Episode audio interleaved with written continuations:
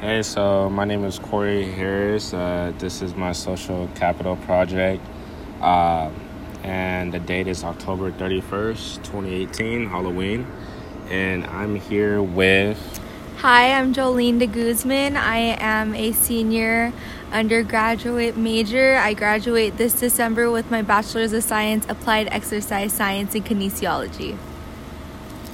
Cool. So why did you choose uh, this Uh, road to your success?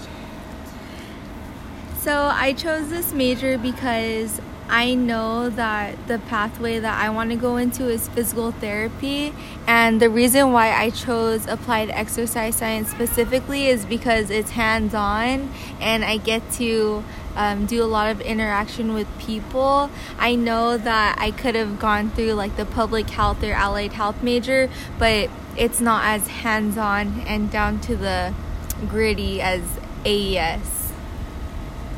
Amazing. Wow. So what about, tell me a little something about your uh, certifications that you have. I do have my first aid, um, B L S, uh, what else do I have? First res- emergency response provider um, certification. I am certified under Kaiser Permanente's patient care. I have over one hundred hours in that, so I can work with the nurses and the doctors on like the med-surg floor, so I've done an internship with Kaiser.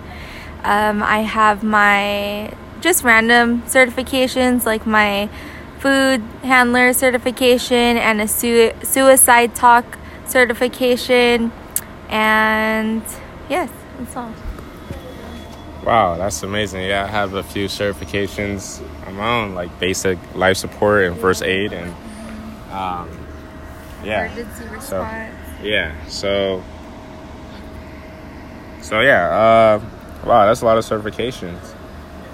Um, so what is your next step in education career in this field, Kinesiology? My next step I've been taking, um, I'm currently taking my prerequisites for physical therapy. So right now I'm finishing up my last semester to get my Bachelor's of Science. However, I am a student at S C U as well, and I'm taking um, accelerated science courses so that I can get into my doctorate program. I the next steps is just finishing those prerequisites, because every single grad school that you're looking into or grad program, each one has different prerequisites. So depending on which one you want to get into, it's good to look at those um, because sometimes like you'll be taking some that don't even aren't even necessary for the program. So that's what I'm doing right now. Wow. Um, and so you're doing that right now. So what is your Uh, career goal? Since you're focusing on that right now, what is your end career goal? My goal is to become a doctor of physical therapy. I've always dreamt of being specifically behind a professional sports team in the N F L. However, um, after interning with as an athletic trainer with the football team, I got to widen up my perspective and realize that I do love being directly on the football field, but I desire to work in a clinic so that I can work all age ranges. Very, very nice. Um, so this is like the most important question um, of this uh, social capital project uh, because it's going to help me. But do you have any general advice for me, since I'm a transfer student, and also uh any advice being a kinesiology major, um, like advice like just for me, because I don't really have any like hours of like and uh, uh, an internship or anything. So what would you suggest for me as of right now? I would say to not stretch yourself too thin. However, you got to start somewhere. Really focus on learning how to write beautiful e- beautiful condensed emails that are sweet and concise. Um, start making connections.